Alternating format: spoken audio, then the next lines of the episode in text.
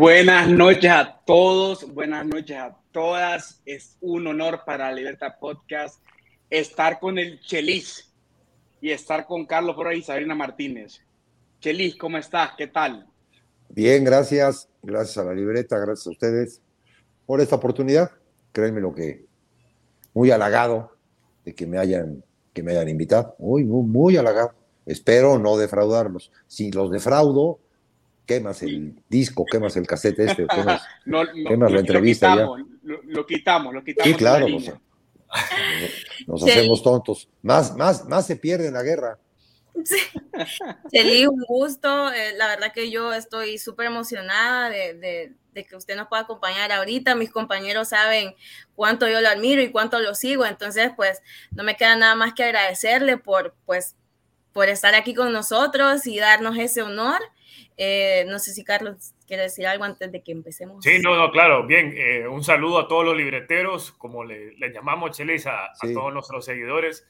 Eh, igual, Gaspi, Sabri y, y obviamente nuestro invitado de honor. La verdad que un, un lujo tenerlo con nosotros, que, que nos pueda iluminar esta tarde-noche, poder hablar de fútbol y pues compartir en un ambiente, diríamos nosotros, eh, Chelis, chill, eh, en, entre, en confianza, entre amigos y obviamente platicar de lo que nos compete, que es el fútbol, pues en esta eliminatoria, cierre eliminatoria. Muy bien, no, pues a, a darle. Para mí, es, para mí es un honor. Sí te confieso, sí te confieso, que no, no es que la haya yo perdido la pista, porque no se la he perdido, pero sí, sí ha dejado de, se ha dejado de relucir el fútbol de Centroamérica. Y al dejar de, re- y al de- y al dejar de relucir, pues ya no veo jugadores hondureños en México, ya no veo triunfos de Honduras, ya no veo tri- triunfos de El Salvador, ya no veo triunfos de Guatemala, ya no veo triunfos de Costa Rica. Digo, carajo, pero, pero, pero, pero ¿por qué? Si siempre fueron buenos. ¿Usted qué cree que se debe a eso, Chelis? ¿Por qué cree que Yo me voy, a, me, voy a, me estancados? voy a la fácil. Me cae que me voy a la fácil y no le fallo. Pantalón largo. Sí. Pantalón largo, Carlos, ¿te parece? ¿Vos estás de acuerdo? De- definitivamente, pues, porque yo siempre he sido de, la idea que en nuestra región hay bastante talento, especialmente eh, en zonas de Centroamérica como lo es, pues, Honduras, obviamente, eh, Costa Rica, bueno, Panamá, que ya, ya va en crecimiento en esa parte, los salvadoreños, que son históricamente, pues, se ha dicho por estos lados, Chelis, que el salvadoreño, es- el jugador salvadoreño es hasta más técnico que el hondureño, entonces, como lo mencionas, pantalón largo y el empirismo profesional que hay en el rubro, pues nos tiene en este bache, definitivamente. Es, eh, sí, sí puede ser más técnico y, y el costarricense puede ser todavía más técnico que el salvadoreño, pero la corpulencia del hondureño no la tiene ninguno de los tres ni ninguno de los cuatro. Y, en- y a esa corpulencia le añades la técnica y entonces sacas un jugador totalmente diferente a los del área.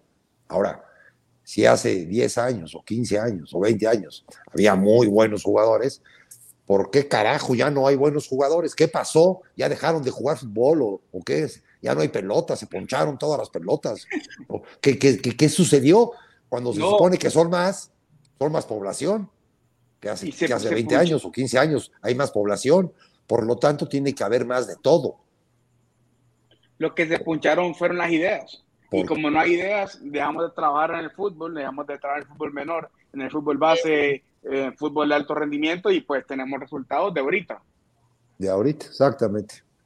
Sí, así es. Al menos eh, aquí en Honduras es muy, pero muy, muy deficiente eh, la gestión de, del fútbol base, de las ligas menores. Hasta hace como una semana se inició eh, la liga, eh, la liga de las reservas, por ejemplo. Tuvimos que eh, presionar y presionar, hacer campaña para que se empezara esa liga, porque pues es una una de las bases de lo que nutre, podamos decir, los equipos de Liga Nacional o la selección. Pero es muy deficiente, Cheli, es muy, muy deficiente la gestión que se hace con los, con los jóvenes, eh, y no solo cómo se manejan los, los equipos, sino también, por ejemplo, las capacitaciones que se les dan a los entrenadores porque pues el fútbol no solo lo hacen los jugadores, sino que también están los entrenadores. Entonces son muchas, muchas cosas y lo que dice usted es un poco incongruente habiendo ahora más población y teniendo el jugador hondureño un biotipo pues casi perfecto para jugar al fútbol y es, es, es ilógico que estemos en esta, en esta posición. Y hasta no, no, no, me, no me meto porque no es mi tema, pero no hay que olvidarlos la, la responsabilidad social que tiene el fútbol. Y tanto tu país como el mío son países que, que han ido al alza en cuanto a violencia. Claro. Y atrás de, eh. atrás de una pelota, tú avientas una pelota y ahí van 20 niños atrás de esa pelota. Esos 20 niños son 20 niños que no van a delinquir. ¿Por qué? Porque el deporte los está llamando al deporte, ¿no? Entonces, hasta por, hasta por esos motivos que parecerían secundarios y tendrían que ser esenciales y primarios el deporte dentro de un país, pues se ha, se ha abandonado, se ha dejado. Y, sucede lo mismo, ¿eh? No creas, que, no creas que por ser más habitantes la tenemos brincada aquí, ¿no? Es, exactamente la, la, poca responsabilidad social que se tiene con, con, tanta y tanta gente, que lo que pide es una oportunidad, y una oportunidad no es, no es jugar en Italia, es hacer algo. Y en el hacer algo es poder hacer un deporte. Yo estoy totalmente de acuerdo con usted, Chile, porque el fútbol es constructor de oportunidades sociales, constructor de oportunidades eh, para las personas, te hace mejor persona, te hace mejor en el colectivo, en, la individualidad también, te da una forma de, vivir mejor todavía, a la que aspiran muchos. Entonces el fútbol te da esas bondades, diríamos, esa capacidad social, esa capacidad educativa que te transforma también. Y creo que ahí han apoyado los gobiernos. Correcto, ya lo, ya lo dijiste tú, mano, porque yo no soy nadie para meterme con el gobierno de Honduras, ¿no? Y luego si me meto con el gobierno de México, me meto también en, muchos problemas que ya tampoco estoy como para, para meterme en problemas, pero, pero es una realidad, dijo, una realidad que cada vez que puedo la digo y, este, y, todo el mundo está consciente de esto, todo el mundo. Luego después, ¿quién pone el primer grano de arena o quién pone la primera piedra para, para que esto cambie? Una, una, consulta, Chelis, bueno, hablando de los contextos, eh, obviamente, sociodemográficos de, de, la región, el tema de la educación y demás, sabemos pues las carencias, las necesidades grandes que hay en Centroamérica, pues no vamos a hablar de Salvador, Guatemala, pues cada uno tiene su contexto, pero hablando netamente de los problemas que hay en Honduras, fútbol formativo, el tema de la educación en los estratos bien marcados sociales, eh, ¿Cómo lo podrías comparar, ¿no? En el caso de México, eh, eh, con el tema del fútbol formativo, cómo se ha mantenido, ¿no? Con el paso de los años, vemos cómo salen jugadores nuevos, cómo el torneo de reservas allá, pues, es muy, muy competitivo y, y lo demás, pues, que se desglosa de eso, ¿no? ¿Cómo se, ¿Cuál es la realidad de México? Y cómo sí, ya, ya, tú, tú, ya te estás brincando a las, a las organizaciones deportivas, a los equipos de primera división que, que por, por obligación por nutrir las elecciones, porque es una obligación que México esté en todos estos mundiales y en todas estas cosas, pues es una obligación. Y entonces la federación eh, subsidia eh, el gasto de todo lo que es la sub-20, la sub-18, porque ya le aumentaron un año, la sub-17, porque no desapareció, ya, ya hasta, hasta los equipos ya tienen hasta sub-13 y luego el fenómeno social que se ha dado es que el, fútbol femenil profesional ha tenido un éxito rotundo.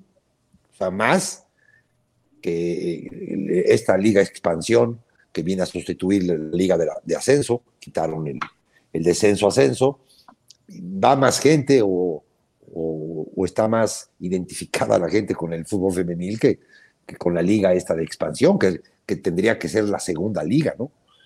Y entonces, por cosa obligatoria. Y luego, todos los equipos tienen, tienen su, su, infraestructura ya, ya puesta. Y luego viene la incongruencia. Todos tienen, todos sacan, y hay 165 jugadores extranjeros jugando, de los cuales, a mi parecer, solamente 40 tienen nivel para jugar en la Liga MX O sea, hay 125 que yo le llamo negocios. Los 165 fueron negocios, ¿no? Pero bueno, si yo te vendo una Coca-Cola, te la tomas y te subo a Coca-Cola, estuvo bien. Me la pagaste, te la tomaste, estuvo bien. Pero si te vendo una Coca-Cola que no te sabe a nada, porque no tiene gas, porque no tiene azúcar, porque no te sabe a Coca-Cola, dices, ay caramba, me viste la cara.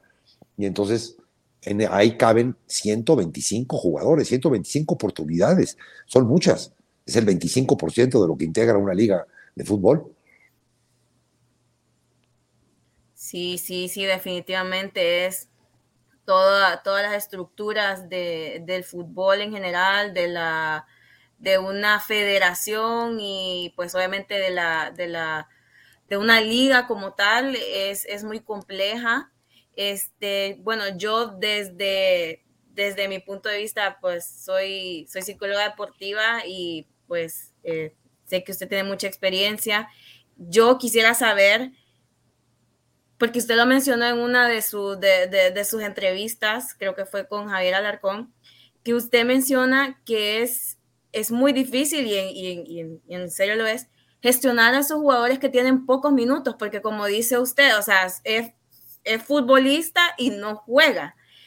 ¿Cómo hace un entrenador a, un nivel tan alto como una liga, como la Liga Mexicana para gestionar a estos jugadores que no tienen minutos?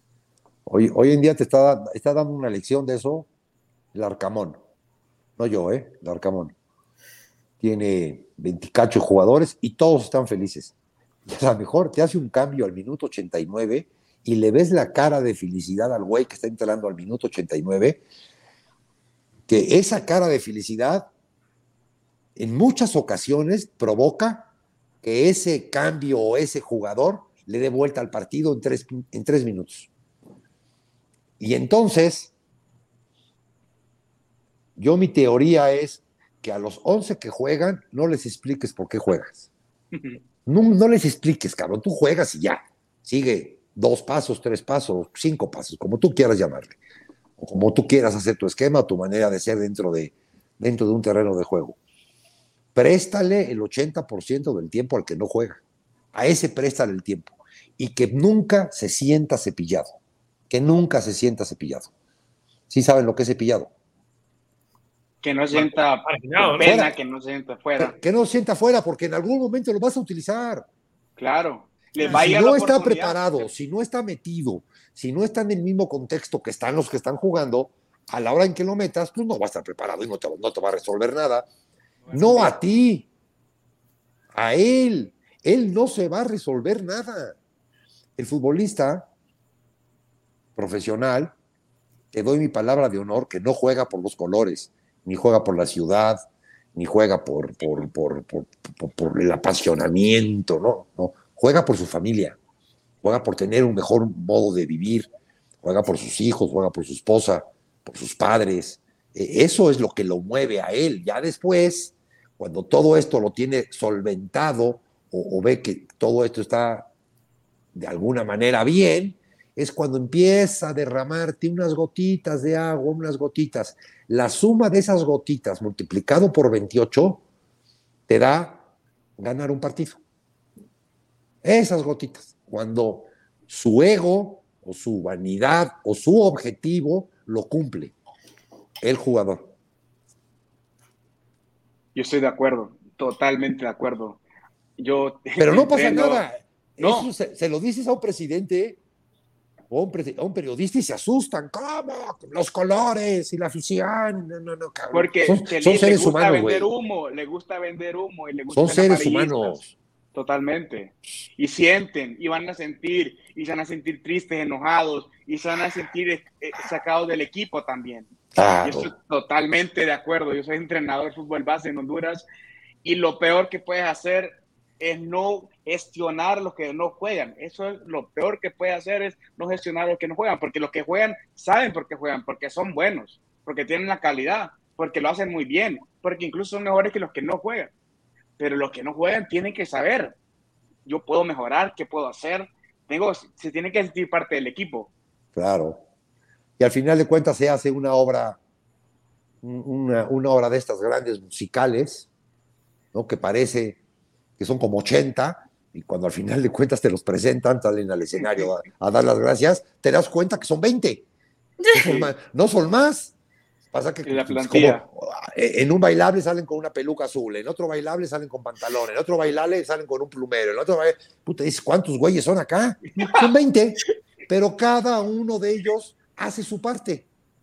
Cada uno de ellos. Y tú fíjate cómo el que hace la parte más chica resulta que es el que más le aplauden al final porque es el más simpático, porque es el que hace la diferencia de la obra, porque ya sabes, ¿no? Es el que más le aplauden. Al que hace el, papelito más tonto, el más chiquito, el que sale eh, cargando el fusil, eh, ese es el que más le aplaude. Carlos, voy con vos. Sí, estaba, analizando un poquito la, respuesta y, me entró en la cabeza eso, ¿no? del, tanto el jugador que pues tiene toda la confianza del entrenador, así como aquellos grandes talentos o talentos que nunca se descubrieron, Chelis, que el entrenador ha dicho, bueno, en que fallé aquí, se fue a otro equipo y boom, repuntó el jugador y terminó siendo un jugador franquicia, ya sea en el club o en otro. Eh, a nivel de tu experiencia como entrenador, como gestor de grupos, ¿cuáles crees que son los, los hablábamos de que, que todos tienen que jugar, darle aunque sea unos minutos, pero ¿cuáles crees que son los, los, los factores, los elementos claves para que un entrenador pueda ser un buen gestor. O sea, allá apartándolo de la confianza, o sea, creo que los, los, típicos elementos, pero en, tus años de experiencia, estando en todos estos equipos, ¿cuáles creen que son los elementos claves? La, para la verdad, la verdad, la verdad, la verdad, ya mira, me quito los lentes y que me vean a los ojos. Y es, muy, difícil, es muy difícil que el jugador te vea a los ojos. Y entonces, si le, lo ves a los ojos, le ganas la mirada, y le hablas con la verdad, te lo entiende perfectamente. Igual le caes en la punta del cogote, con la verdad, pero al final te lo va a agradecer. No, con, la verdad, con la verdad, con la verdad. No, no, no, no hay vuelta de hoja con la verdad, dijo. Y así le hablé al Principito, y así le hablé a Jared en su momento, y así le hablé a Morea, a todos, con la verdad. ¿Qué, qué, qué, más, ¿Qué más vuelta de hoja hay? Nunca los pongas en evidencia delante de todos, eso sí no, ¿eh? Eso sí, no te mata él, te matan todos. Porque el siguiente es el de junto y el siguiente es el de junto. Lo que tengas que hablar con él, con él solo y de frente, de frente, no le des mucho rodeo, de frente, de frente, de frente. Y entonces, ¿sabes qué sucede? Un fenómeno fantástico, güey, que hablan. El futbolista habla. Y cuando el futbolista habla, se compromete. Sí. Y dice, ¿sabes qué? Yo ya, yo ya, dame otro tequila, yo ya estoy del otro lado, hijo. Yo ya estoy del otro lado, este güey ya se comprometió, vámonos a lo que sigue. Porque tú me dijiste esto, güey. No te lo puse yo, ni puse las palabras mías en tu boca. Tú las soltaste, porque tú querías demostrarme, por lo menos con palabras, de lo que eras capaz. Ya te jodiste. Ya hablaste, ya estoy del otro lado yo. Y así multiplícalo por 28, totalmente diferentes. Claro. Una vez me costó, fíjate nada más, me costó hablar con un güey, me costó un coche. Pero, pero hablé con él, cabrón. Pero hablé con él, se comprometió y al final de cuentas, vaya, sigue, sigue jugando, tiene 38 años y sigue jugando. Y sigue el equipo teniendo dependencia de ese muchacho. ¿Saben quién, quién podrá ser? Rubén Samuesa.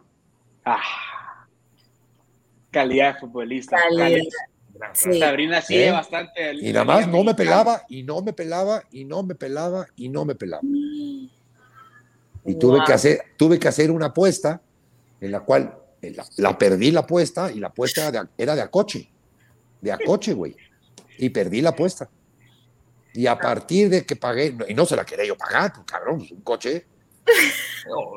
No, entonces le ofrecía yo, le ofrecía yo una cosa, no, no, no, no, tú me dijiste un coche.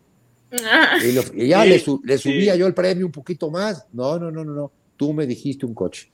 Y hasta que no le llevé un coche, no, no, rompí, no, rompí, no rompí el hielo con Rubén. Porque, porque en realidad, en realidad tenía razón él. Él tenía razón. Si te pones a ver, pues él ganó la apuesta, güey. Yo, fíjate que no, no lo hago con coches, pero lo hago de una manera particular. Yo también estoy en el rubro de deporte y trabajo con, con chicos y yo me voy por otro lado. De repente a ellos no les puedo decir un coche porque son menores de edad, obviamente, pero les, digo como que, hey, eh, el almuerzo o la cena, la, cena del día siguiente o el almuerzo del día siguiente en el, receso o bueno, algo que les encanta a ellos, que no sé por qué. Es raro que yo me quite esta barba, es raro que me quite esta barba, pero lo primero que me dice, mister, la barba, la barba. Tú dijiste la barba. Ah, y tenía dos años, a ver, dos, creo que casi sobre los dos años de no quitármela y casualmente por una apuesta de esa logramos algo impensable con, con este grupo de un torneo y bueno, todos te lo, te lo, se los cuento, estábamos en la clausura del evento, cuando nos, nos dan la premiación de, de, del podium de esta posición que se logró con este equipo, estaba gente de Guatemala, estaba gente de Panamá, estaba gente de Nicaragua, y todos ellos cuando nos dicen tal institución gana tal cosa, no, no se levantaron a aplaudir porque estaban felices por el lugar que obtuvieron, sino que todos empezaron a hacerla así, a señalarme y a hacerla así, ¿eh? a señalarme. ¿Eh?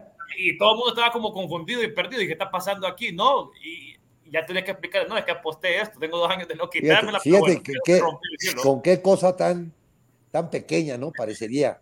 ¿Cómo los, sí. ¿cómo los ¿No? Y ese es, eso es el, el, estar en el aquí y ahora, en el aquí y ahora, en el aquí y ahora.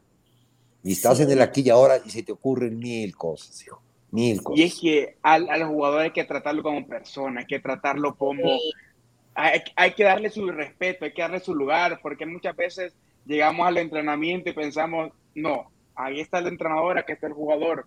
Yo creo que hay que crear una relación con el jugador para que poder convencerlo, para poder hablarle, para poder darle una instrucción, porque al final... Mira, me, acabo de echar ahorita una entrevista con una persona y me hablaba de Solari.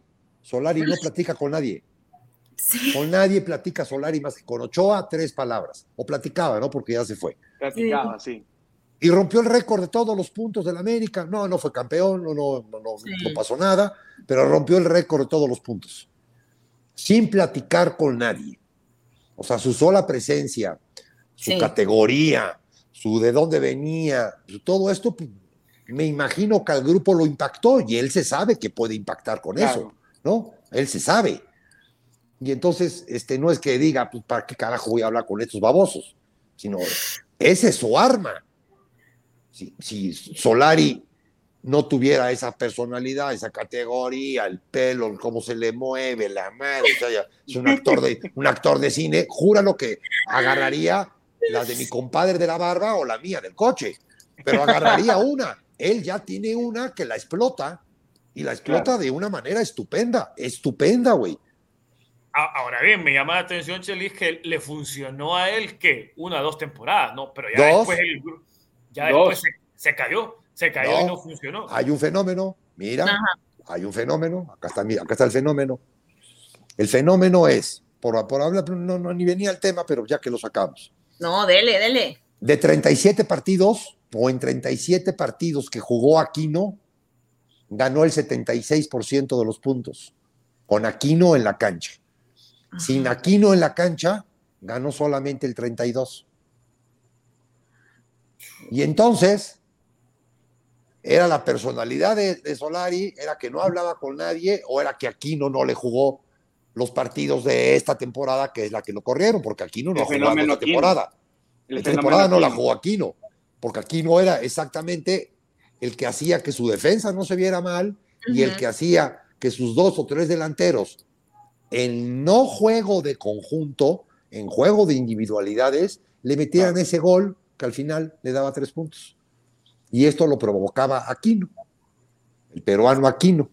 Y cuando Aquino se le, se le lesiona esta temporada, el equipo se le empieza a ir, a ir, a ir, y empiezas a ver todos los grandes defectos, defectos y grietas que tenía este América, con los mismos jugadores, pero sin Aquino.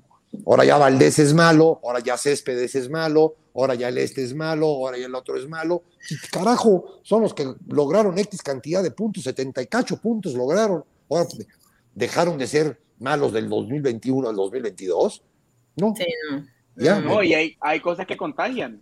Si, mi, si, mi, si mi, el jugador, si mi compañero, que es el mejor del equipo, o que creo que es el mejor equipo, se va, a mí me va a afectar bastante como, como parte del equipo. Si afecta si afecta en el Real Madrid con Benzema, ¿por qué no va a afectar en el América con Aquino? O sea, Claro. esa es, esa es una realidad, hijo. Sí.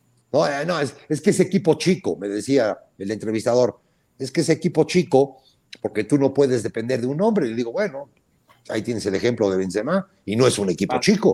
Pasa en todos lados, en to- pasa en toda la empresa, en todos los equipos, todas las organizaciones. Sí, yo creo que ahí, ahí radica más, de repente, no sé, corríjame si estoy equivocado, eh, en la labor de, no sé si es del técnico o, o de la institución como tal, en preparar y tener un plan B, pues, porque imagínate el dato que nos das de Aquino. Selecciona Aquino, boom, mar de lágrimas, resultados no se empiezan a dar, pero y entonces uno dice, bueno, entonces si no estuviera Aquino, Solari no hubiese funcionado en el América. Bueno, Sí, eh, Al final funcionó. Para mí el problema sí fue de Solari, porque Ah. la lesión de Aquino, si no ha jugado en 10 semanas, eres el primero que tiene que saber que en 10 o en 15 semanas no iba a jugar. Y entonces él tuvo que haber cambiado su esquema, cambiado Exacto. su manera, haber preparado otro, irse al mundo entero a buscar al doble de Aquino, porque todos tenemos un doble, ¿no? Para poner Aquino. El caso está que dijo, no, lo soluciono con tal. No, ah, con tal, no, ah, con tal, no. Y con nadie lo solucionó. Pero todo esto, ya sabes, de un día para otro. Y, y- y así no son. Al final de cuentas, el éxito de Solari enterró al fracaso de Solari. Así es. tengo una... Perdón, dale, dale, dale, Sabina, dale, dale, dale. No, bueno, rapidito. eh, ahorita que está hablando de, del aquí y el ahora, eh, me estoy acordando de una, una de sus intervenciones en Fútbol Picante eh, que estaba hablando sobre eh, cuando Bucetich seguía en Chivas y, y cómo hizo énfasis usted en cómo tenemos que, que actualizarnos, tenemos que, que estudiar las nuevas tendencias y todo eso. Uno tiene que, eh, pues, prácticamente actualizarse, reinventarse, esa fue la Es que, palabra. ese- es, que, es que con esto, mira, si no te reinventas en, en la vida, Exacto, la pandemia lo que dejó fue eso, reinventarte. sí, El que no se reinventó y el que no le sacó provecho a la pandemia está frito hoy en día. Empresas de Totalmente. 50, de 50 personas se han reducido a 30. así ¿Y qué 30 se quedaron? ¿no? Los que cumplen doble labor, el que te dice, yo te puedo utilizar el teléfono, pero también te puedo usar la, la- la computadora, o yo te puedo hacer la entrega en esta colonia y te puedo hacer la entrega en otra colonia. O sea, ¿de qué manera? Para mí el, el técnico mexicano que más se ha reinventado, porque lo conocí desde que, desde que empezó, es Ambriz. Ambriz siempre ha sido Ambriz. siempre ha sido un técnico, un técnico defensivo. Pero de repente llega León y en León Y la gente no soporta un equipo defensivo. Y entonces, ¿cómo le hago yo, Nacho Ambriz, para reinventarme y para decir, pues el juego, los defensas defienden y se acabó? Tengo que inventar cosas nuevas o tengo que aprender cosas nuevas para que este arsenal que me dejaron produzca. Y de esa manera, Nacho Ambriz se reinventa y es campeón.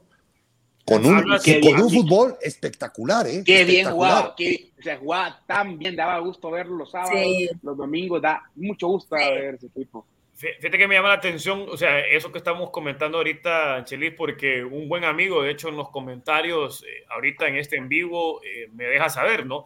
Y ya que estamos hablando de, de capacitación, de constante capacitación, la, la escuela de entrenadores, eh, Merlin Paz, ¿qué tipo de estrategias utiliza el colegio o la escuela de entrenadores en México para la actualización constante de sus agremiados? ¿Hay o no hay? ¿O, o cómo, o cómo lo trabajan No. allá en, en México? No, acá somos, somos demasiado egoístas. Cada quien es para su santo.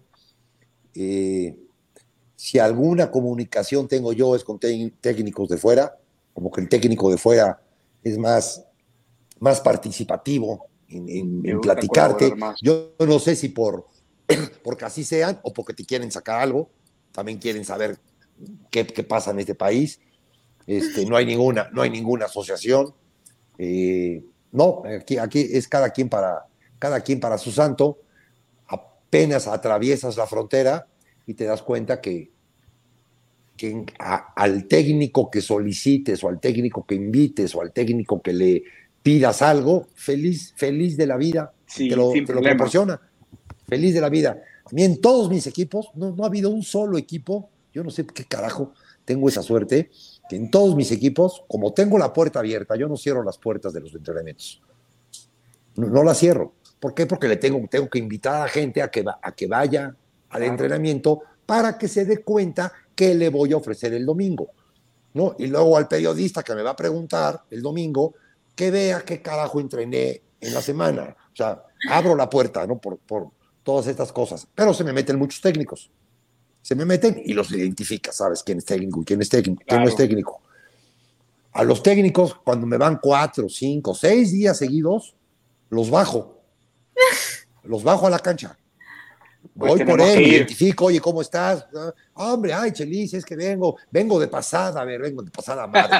Lleva siete días aquí metido, güey. Yo, ya te vi siete días. Este, vente, ven. No, pero ¿cómo crees? Baja, güey, baja. Es que me gusta tu manera. siempre te, alaban y te empiezan a echar choros. Me gusta tu manera de decir, ok, ¿te gusta? Ok, vente. Y lo siento en mi banca.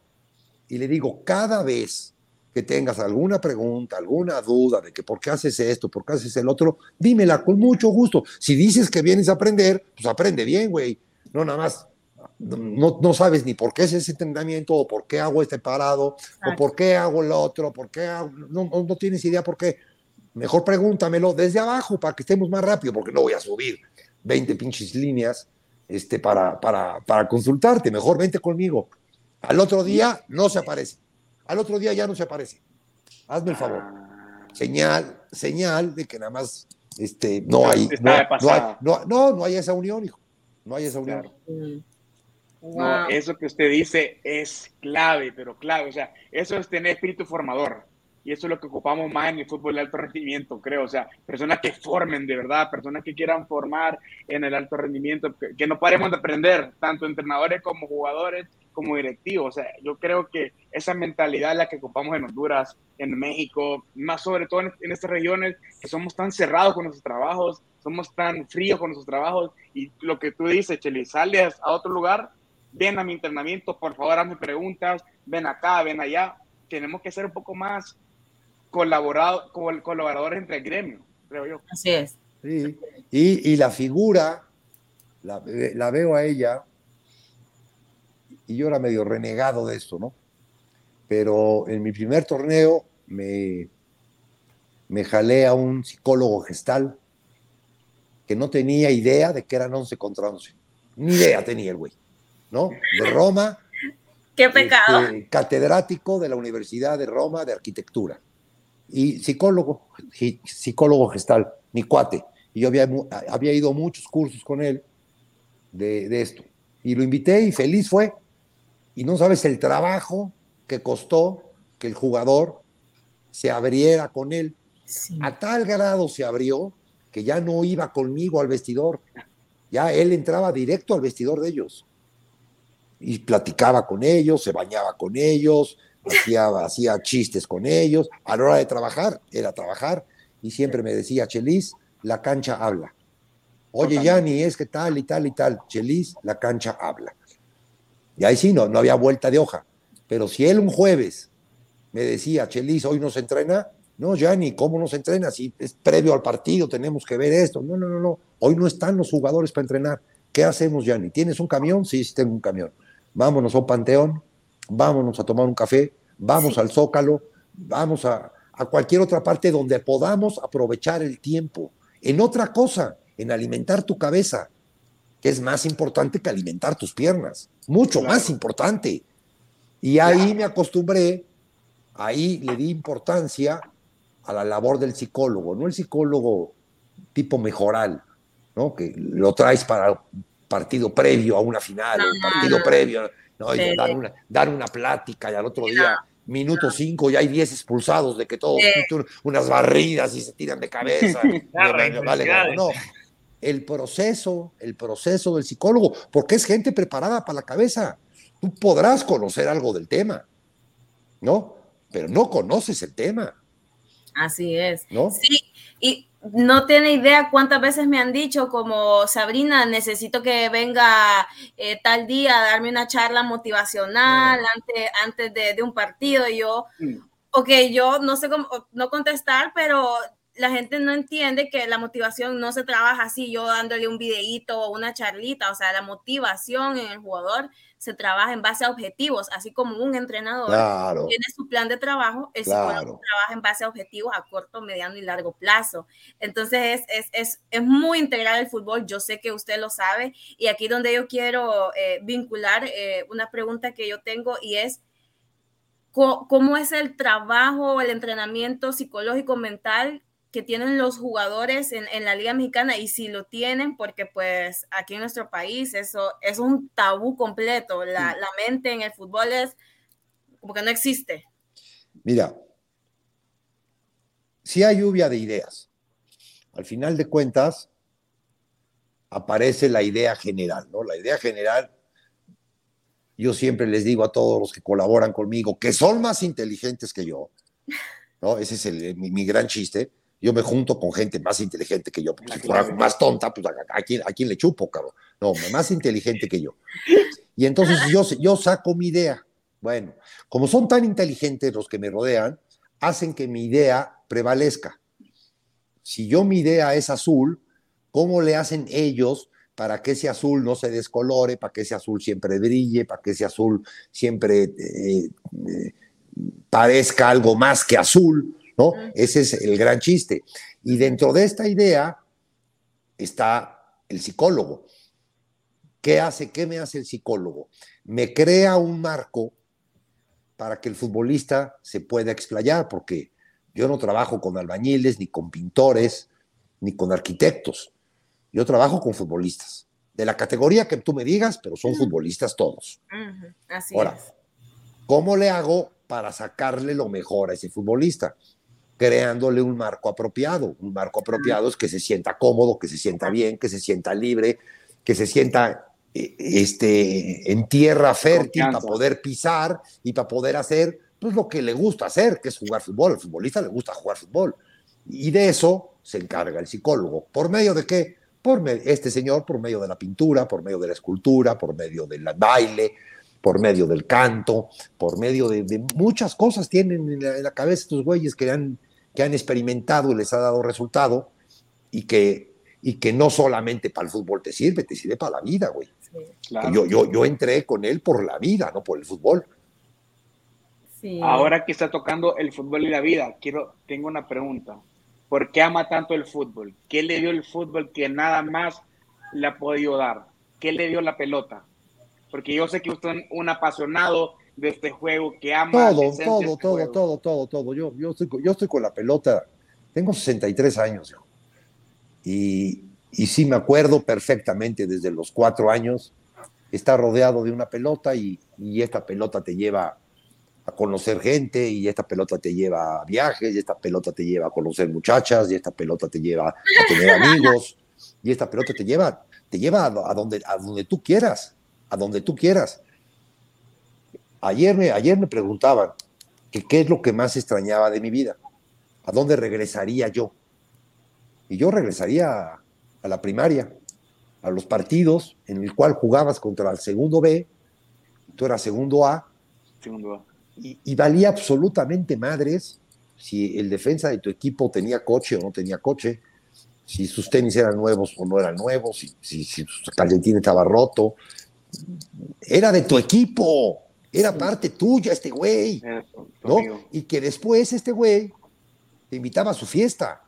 Y había fiestas monumentales con jardín y con porterías y redes y la madre, y la fiesta de este güey era en un terreno, en su casita, con un terreno baldío junto, y el papá se las ingeniaba a poner tres palos y jugábamos el mismo fútbol, el mismo fútbol deseando que fuera la fiesta de este güey, porque ahí, llovía y la mamá no, nos metía, nos, nos, dejaba jugar en los charcos, y en la tierra y en el lodo.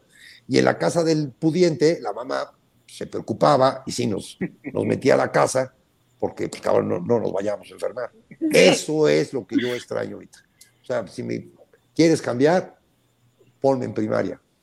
Jugar, jugar fútbol día mañana y tarde. Y saber que tienes que pasar tus materias, porque si no pasas tus materias, pues no hay fútbol, porque te castigan. Y entonces yo aprendí a leer porque si no, no jugaba fútbol, si no, no hubiera yo aprendido a leer, me vale madre saber leer, cabrón. Liz, y sé, sé que le gusta el golf. ¿Cómo, cómo llega a, usted a, a, pues, a gustarle? ¿Cómo dice, cómo llegó? Todo, todo, es una, todo es herencia de mi papá. Mi papá, mi papá, mi papá jugaba golf y yo lo seguía, pero no me dejaba jugar él. Y como que mi premio era ir en su Forson y ir con él. Y al final de los nueve hoyos, los señores se paraban, desayunaban y a mí me compraban una coca. Ese era como que mi premio, ¿no? Mi coca. y ya continuaban los siguientes nueve hoyos. Mi papá jugaba hasta que un día le sacó el ojo a un señor, en un, en back, enseñándole a un señor.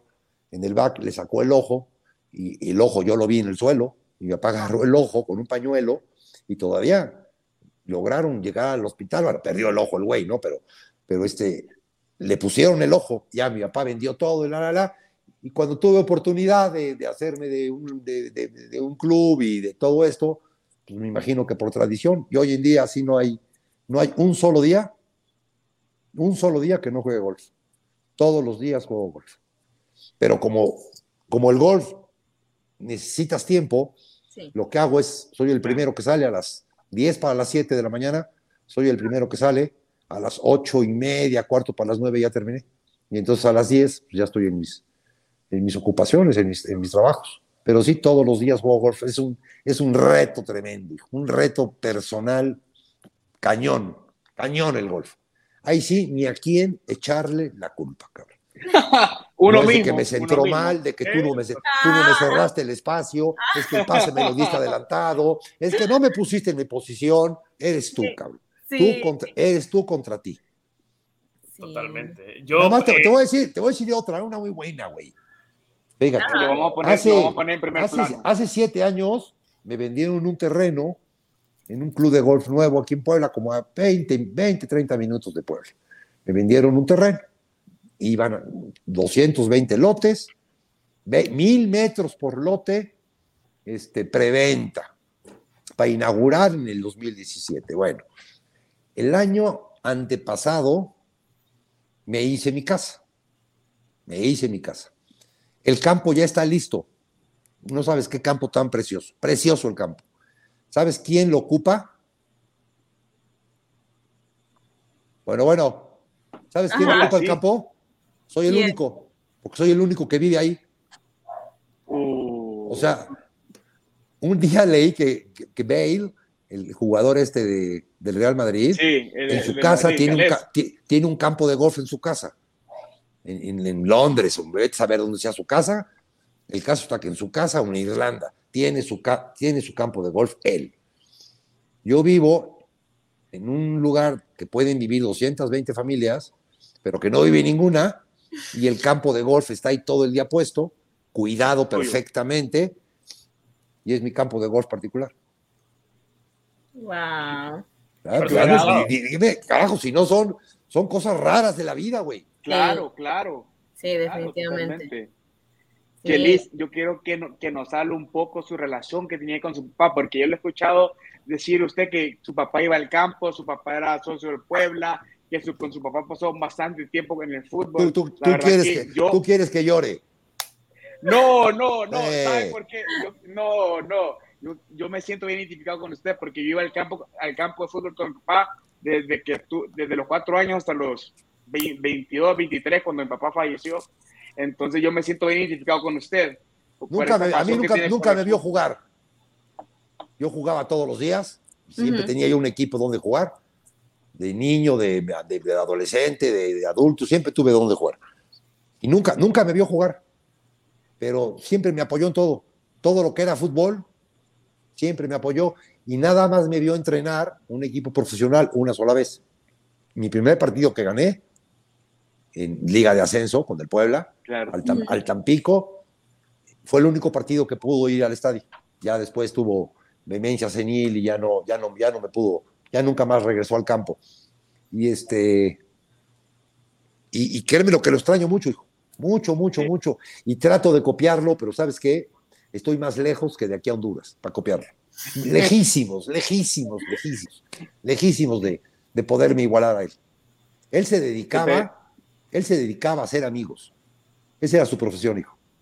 A ser amigos. Y yo cada día tengo menos amigos. Fíjate lo más que, qué cosa tan absurda, cabrón. Cada día tengo menos amigos. El que va a llorar soy yo, no usted, porque yo estoy a punto de, llorar con todo lo que nos dijo. Sí. Pues así son, así son las cosas, hermano, y, ni modo. Tengo un hijo, tengo un hijo que es Isidro, que fue mi auxiliar, fue mi jugador mucho tiempo, se dio cuenta, se dio cuenta que él solamente se dio cuenta que su techo ya estaba alto, que ya no podía llegar, no, ya no podía llegar más. Estuvo con usted en Puebla, ¿verdad? Estudió. ¿O a dónde? ¿Perdón? Estuvo con usted en Puebla. en todas las fuerzas básicas y en todos los equipos del Puebla ha estado.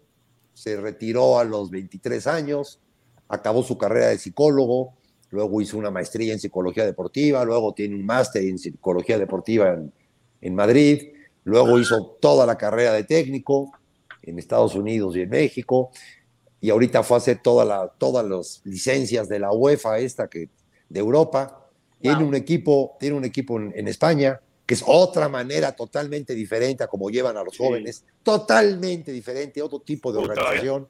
Maneja, maneja un equipo y este y tampoco lo tengo. Tampoco lo tengo. O sea, ya, te digo que cada día tengo menos, menos de todo. No. ¿Por qué? Porque está, haciendo su vida, ¿no? Y modo que le diga, no, Isidro, te tienes que quedar conmigo a esperar una oportunidad que, no ha llegado desde el 2019, no ha llegado una oportunidad. Claro, nuevos paradigmas, afrontar nuevas ideas, eh, nuevas experiencias y saber vivir también esas experiencias. Televisan sus, sus partidos, los televisan. Algún canal de estos nuevos que hay, los televisan y, sí los veo. Y, y, me la paso todo el partido mandándole mensajes. Isidro, a tal, dile a tal, que tal, y tal. ¿Tú sabes cuándo me contesta un mensaje? acabando el partido. Sí, te leí, papá, te leí. Te leí, la verdad, sí, la verdad, la, la, la.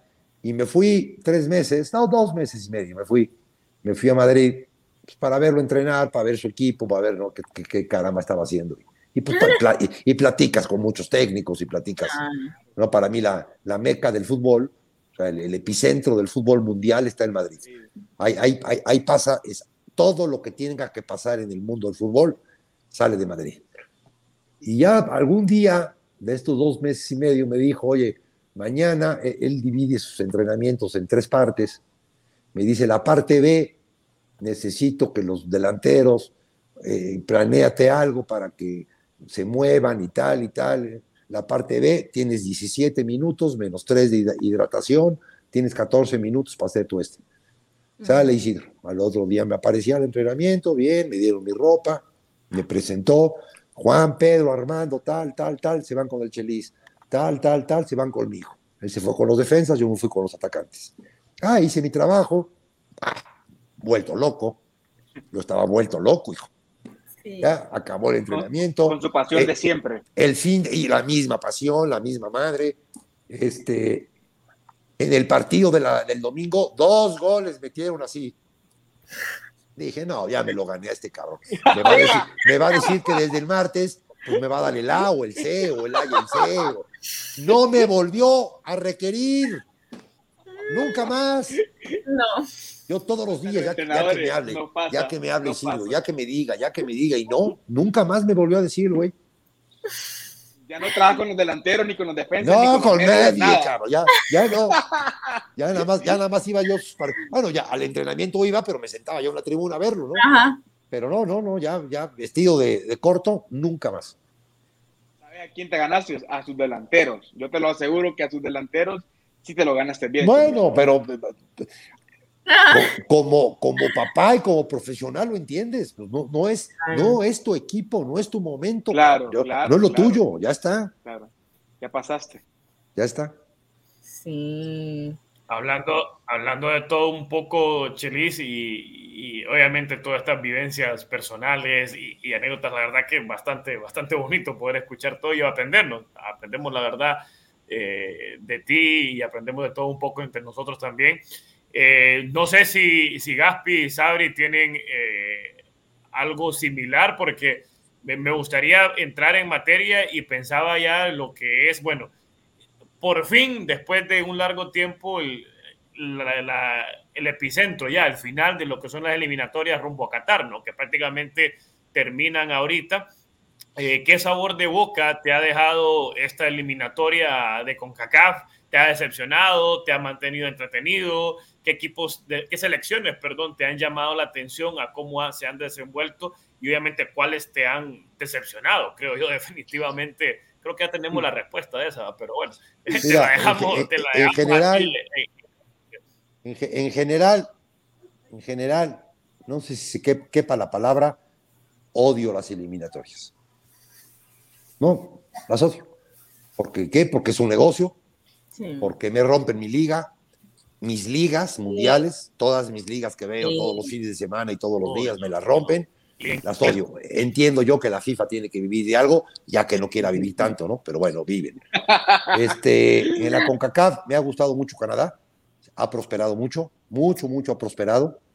Y créeme lo que, que sí he estado mucho, muchos tiempos, muchos veranos en Canadá y no se veía la efervescencia que, que, hoy en día, que hoy en día se ve y el proceso que les ha costado mucho al no tener una liga profesional, que ya la van a hacer o que ya la tienen, pero es de medio pelo, sí. este, ha prosperado mucho.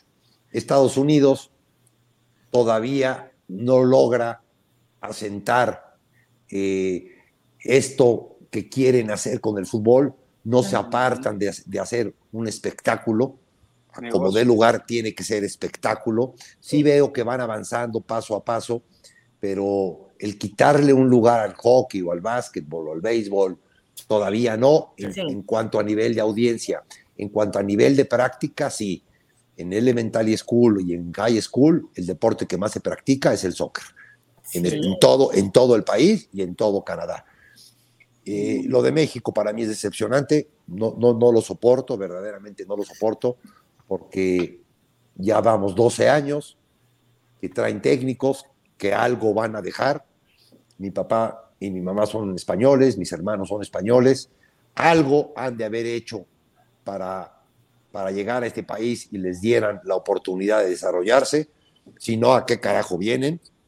Si vienen a hacer lo mismo que hacemos los mexicanos, ¿a qué carajo vienen? Y vinieron a hacer algo diferente. Ya otro día les platicaré qué cosa diferente hicieron. Y, sucede lo mismo en el fútbol, ¿no? El señor Osorio no dejó nada y el señor Tata no va a dejar nada. Al final de cuentas. Y, y el sentimiento de la selección mexicana, ustedes me lo van a entender, en Centroamérica me lo entienden más que hablar, que hablar de Europa, del sentimiento de lo que es una selección. Hay gente que no le va a ningún equipo, le va a su selección. ¿Tú a quién le vas? Sí. Yo a mi selección. Sí. ¿no? Y aquí, con, la, con el gran problema de que hay 70 millones de mexicanos, siendo más, pero hay 70 millones que, que, su equipo es la selección mexicana. Y hay 30 millones del otro lado en Estados Unidos que su equipo es la selección mexicana. Y los únicos que se han dado cuenta son los que hacen el negocio con los 30 millones del otro lado, que son los partidos que les venden y les venden y les venden. Cada, los promotores. Cada, cada vez que pueden, bueno, se dan cuenta que el dinero está allá, ¿no? Y ponen a un técnico que no, no es malo, es buenísimo. El señor Martino es muy buen técnico, pero no tiene ese sentimiento. Ah, el sentimiento de la selección mexicana y, y eso a mí me, me, me, rompe, me deshace. Y entonces me hace estar en la crítica constante en algo que no es objetivo. Perdón, sí, que no es objetivo el fútbol. Claro. Tú puedes pensar de una manera y yo de otra, y el señor Martino de otra. Y al es final de cuentas, el único que va a tener la razón es él, porque él tiene equipo y ni tú ni yo tenemos equipo para demostrarlo.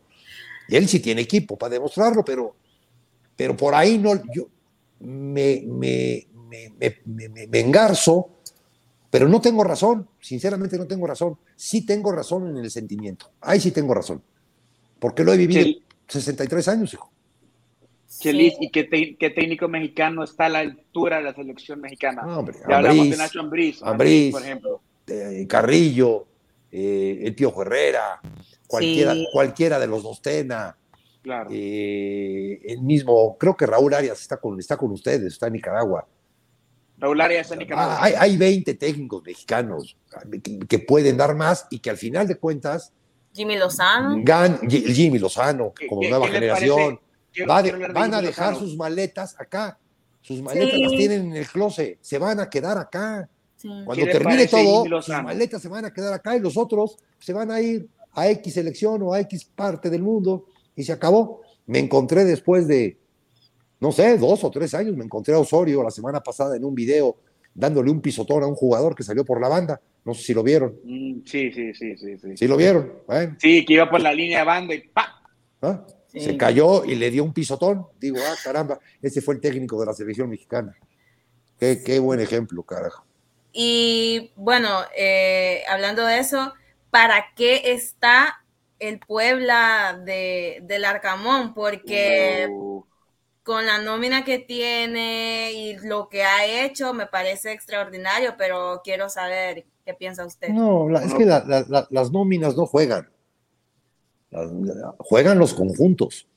Y lo que, lo que tiene el Puebla es un conjunto.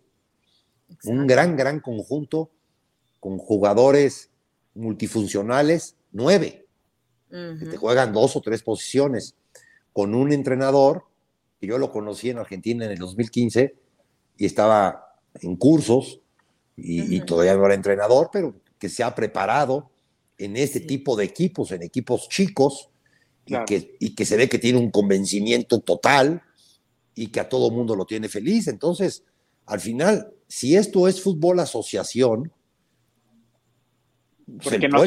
el, Puebla, tiene que ser aspirante al título. ¿Por qué? Porque se asocian muy bien en un fútbol por muchos pedazos del partido rudimentario. Muy rudimentario, pero muy eficiente. No le da pena, porque a mucho técnico le da pena, o a mucha afición le da pena, o a mucho dueño de equipo le da pena, que su equipo lance la bola al área y que haya un güey venezolano, Aristigueta, Ajá que te gana todas por el área, y si no te las gana, por lo menos las disputa, y todos los demás están esperando las migajas que caen de esa jugada para aprovecharla y meter gol. A la segunda jugada, el Puebla se ha cansado de meter goles a segunda jugada en un juego totalmente rudimentario. Pero convencidos todos que así son y así deben de jugar. Claro. Sí. Si tú vendes tacos y vendes 10 mil tacos, ¿para qué carajo te pones a hacer filetes si nada más vas a vender 25? Sí. Sigue vendiendo tus 10 mil tacos. Sigue vendiendo tacos. Si ese es tu fuerte, es que, es que tú eres un vendedor de tacos. Sí, 10 mil y tú 25 filetes. Sí. Sí, sí, sí, Por favor. Una buena carnita, un buen taco de ojo también. Correcto. bueno, Chelis, para ya ir terminando. Pero no es mi equipo el Puebla, ¿eh? Ojo, no es mi equipo. Esto no es su equipo el Puebla. No, para mí el Puebla murió en el 2018. Murió, murió. Murió porque dejó de ser de poblanos. Ah, y, hubo alguien, una televisora muy fuerte, muy importante, que hacen televisión, se dedican a hacer televisión y que rescató al Puebla. Entonces a mí me da gusto por la, por la gente de Puebla. Yo ahorita salgo acá yo vivo frente a un centro comercial, salgo y la gente me dice, Chelis, el Puebla va a ganar, Chelis, el Puebla va a ganar, el Puebla, el Puebla. O sea, la gente está contenta con su equipo, la gente está contenta con, su ciudad. Y entonces, pues, yo, yo estoy contento también, hijo.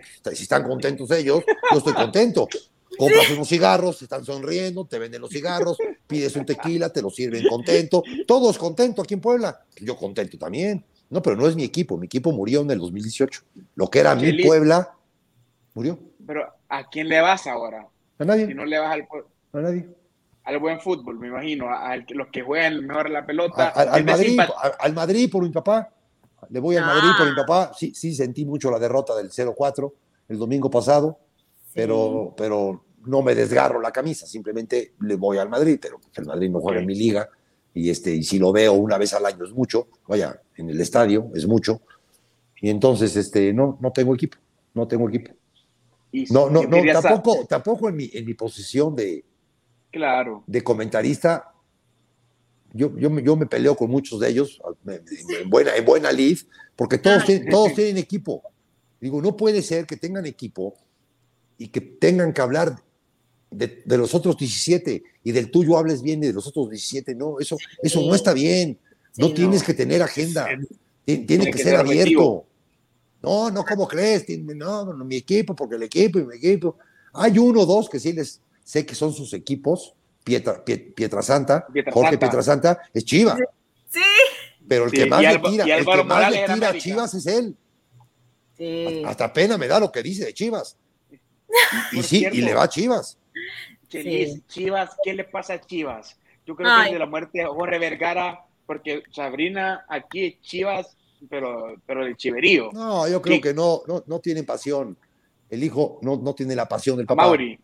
No, tiene la pasión. El hijo, me imagino que es, es un gran cineasta, le gusta mucho el cine, pero no tiene la pasión, tiene la herencia del papá, simplemente la herencia. Y al tener la herencia, y no, esto, esto, si no lo vives con pasión, mejor hasta un lado. Esto lo tienes que vivir con pasión. Así es, así es. Y una pregunta más, Chilis. Ramoncito Núñez, el principito que vos le decís, tú le dices principito, principito, ¿qué era en ese momento como futbolista para ti en ese equipo? Un Puebla que jugaba muy bien, pero muy bien. Era el, era, el jugador diferente. En lo rudimentario que me gusta a mis equipos, él te hacía el fútbol diferente y no renunciaba a hacer lo que hacían los demás había muchas peleas en el vestidor con él, muchas peleas, porque, porque era exquisito, él, era exquisito en, su manera de jugar, en su manera de ser, nunca le fallaba el lente oscuro, o sea, ya, sabes, era, era, era señorito. Y, y, el equipo no era de señoritos, era de picapiedras. Y entonces en los medios tiempos que íbamos perdiendo, íbamos empatados, eh, el equipo, no, es que, es que Ramón no corre, es que Ramón no lucha, es que tengo que hacer el trabajo de Ramón, pero lo enfrentaban. Los goles? Espérame, lo enfrentaban. Y, estos enfrentamientos yo me callaba, ¿no? Yo me quedaba callado, viendo la reacción de Ramón. A ver qué, a ver qué decía Ramón. Si veía yo que iba a haber bronca o alguien lo iba a agredir o, o eran más contra menos, obviamente me metía yo del lado de Ramón. Pero no, Ramón no entendía. Y en el segundo tiempo te recuperaba 10 pelotas y te tiraba gol tres veces y metía dos goles. A la mierda. ¿Lo entendió o no lo entendió? En un equipo como ese Puebla, que era un equipo unido y un equipo de lucha y un equipo de recuperar la pelota. Pero el jugador diferente era Ramón. Que después fue a Cruz Azul. Después llegó a Cruz Azul. Sí, porque mira, Ramón, Ramón, yo tenía, yo tenía un amigo muy importante, y te lo digo el nombre, Carlos Frutado, que eh, mal visto en el fútbol mexicano, para mí, a mí me ayudó mucho. Nunca me consiguió un equipo. Lo que él me conseguía eran jugadores. Pero él me conseguía jugadores y utilizaba la vitrina del Puebla para poner a sus jugadores ahí. A mí me los traía gratis o casi gratis. ¿no? Y me los ponía ahí. Una vez que lucían en mi equipo, me los quitaba y los vendía tal, a tal y tal. O sea, mi equipo lo utilizaba de vitrina. Nada más. Y a Ramón le sucedió eso. Se lo llevó a Cruz Azul. El profesor Mesa no lo quería, pero él hizo el negocio con el Cruz Azul. ¿Y, usted qué cree que le pasó a Ramoncito en su, se, apagó, porque cuando un jugador llega y el entrenador no lo quiere, ya está muerto. Sí. Ese, fue el problema de Ramón en Cruz Azul. El, el, señor, el profesor Mesa, que para mí es de los mejores técnicos de México, no lo quería, no lo pidió. Él tenía otras necesidades y se lo llevaron. Y entonces, pues. Ahí un, fue el un, jugador en la banca se marchita. Como, una flor, como una flor fuera del florero, así es un jugador fuera de la cancha. Así es, así es. Bueno, yo no sé, Aspar, si hay algo más. Yo creo que esto ha sido muy, muy hermoso, esta plática. Eh, yo emocionadísima. No sé si alguien más quiere decir algo antes de, de que concluyamos con el profe Chelis. No, sí, eh, una última, Chelis. No sé, bueno, creo que al inicio de, de, las eliminatorias, en todos los programas de televisión, pues se hablaba que, que Honduras era definitivamente una candidata a clasificar directo. Eh, para cerrar, y pues como una última pregunta, ¿qué, qué opinión te, te merece esta selección de Honduras actual? La verdad, esperabas que estuviéramos últimos de la clasificación, eliminados desde ya ratos. O sea, ¿cuál es, cuál es tu, tu punto de vista? Pues, no, yo, yo, yo, yo, sí veía una Honduras fuerte, veía una Honduras que iba a competir, veía una Honduras que iba a ser imposible sacarle un punto en, en San Pedro. ¿Dónde juegan? San Pedro. En San Pedro. En San Pedro. Y va a ser imposible sacarles un punto de ahí. Y, y, me encontré con una, con una Honduras totalmente dividida. O sea, yo no sé, porque leo, te enteras de cosas, ¿no? Pero así como me imagino que están divididos los de pantalón largo, así se ven en la cancha. Totalmente divididos. Así es. Y entonces te falta una pregunta. Te la voy a dar para que me la hagas. ¿Irías a entrenar a Honduras, no a la selección, a un equipo de Honduras? Porque okay. la selección son palabras mayores y no conozco la idiosincrasia del hondureño. No, no la, no, no, la, no la conozco. Sí me la aprendería. Sí la podría yo sudar, mas no la conozco. Pregúntame. ¿Quién, quién se la quiere preguntar? Pero, de cabeza. Ahí, ahí veo que como el listón está muy abajo en todo Centroamérica, inclusive Honduras, el sí. listón está muy abajo, muy, muy abajo. Cualquier cosa diferente que hagas, triunfas. Sí. Entonces, vamos a terminar con esa expresión.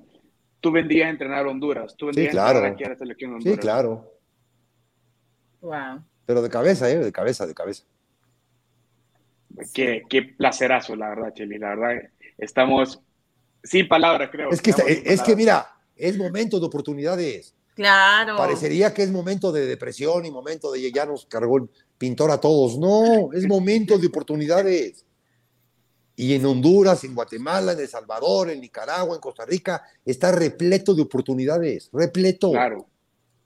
Sí. Bueno, estuvo hace unos cuantos meses aquí, tuvo un breve lapso por el Real España, un, un colega de ah. México, ay, se me escapa. El Potro. Raúl Gutiérrez, Raúl, Raúl Gutiérrez. Raúl Gutiérrez, sí.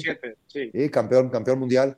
Sí, el Potro estuvo en el España, no hizo un mal, un mal primer año, la verdad. Si estoy en lo correcto, llegó a la final en su primera o en su segunda temporada. En la segunda temporada. En la segunda temporada llegó a la final, pero ahorita pues no le salieron las cosas bien, ¿no? Y lo, el, el recuerdo que tenemos de todos, de todos ahora de él, e inclusive de los españolistas, que era el equipo que él dirigía, es que se desahogó en Twitter peleando con todo el mundo. Digo yo, uf, ¿será que los de pantalón largo definitivamente no. No lo hicieron sentir cómodo sobre el final? Pero bueno, son, son cuestiones interesantes, digo yo. En, en veces... todas partes se cuecen habas. Es una, una gran oportunidad y qué bueno que, qué bueno que el Potro ya la, ya la vivió. Qué sí, bueno. Sí, no, Treviño, por ejemplo, Treviño es muy, muy, muy querido aquí en, en San Pedro Sula. Sí, También, de Monterrey, cómo no. Claro, claro. Sí. O sea, bueno, falta cosas venir a dirigir acá. Ahí, ahí, me, ahí, los tres me representan. Claro. Ah, bueno, la libreta representing, pues. La libreta, Sport, la libreta Sport Agency, nos traemos a Chile a dirigir aquí a Honduras. Yo voy a ser su psicóloga. Ya estás, ya estás. No, ya, no, ya, Tenemos ya me... cuerpo técnico aquí. No, no preciso de más. No ah, bueno. De más.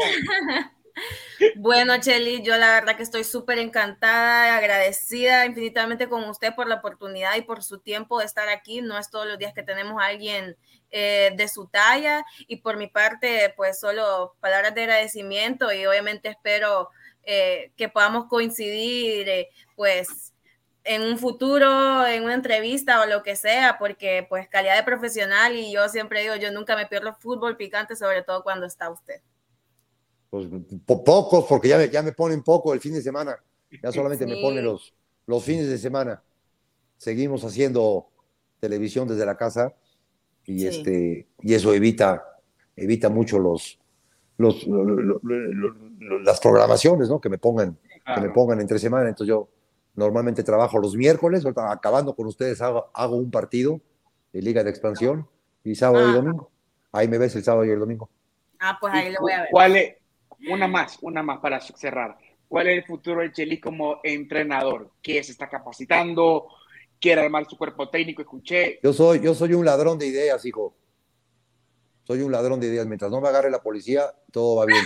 Salgo a la calle a ver qué carajo me robo porque no te puedes, el fútbol no, no, no se cuece aparte claro, de la vida. Totalmente, totalmente. La vida te da cosas para el fútbol.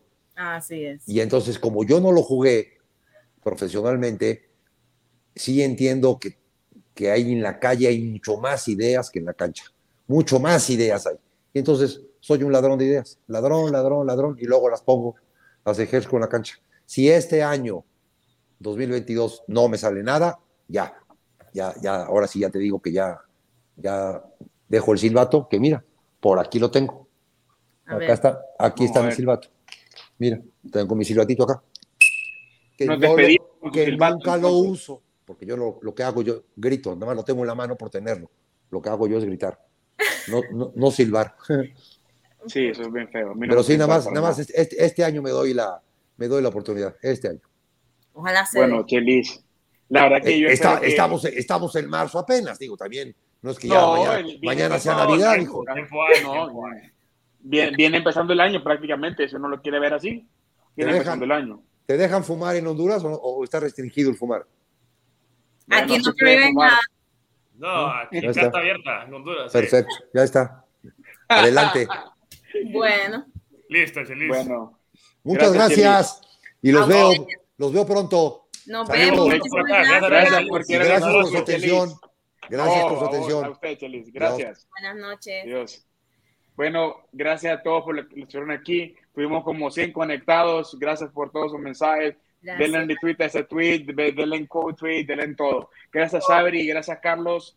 Señores y señores, nos fuimos.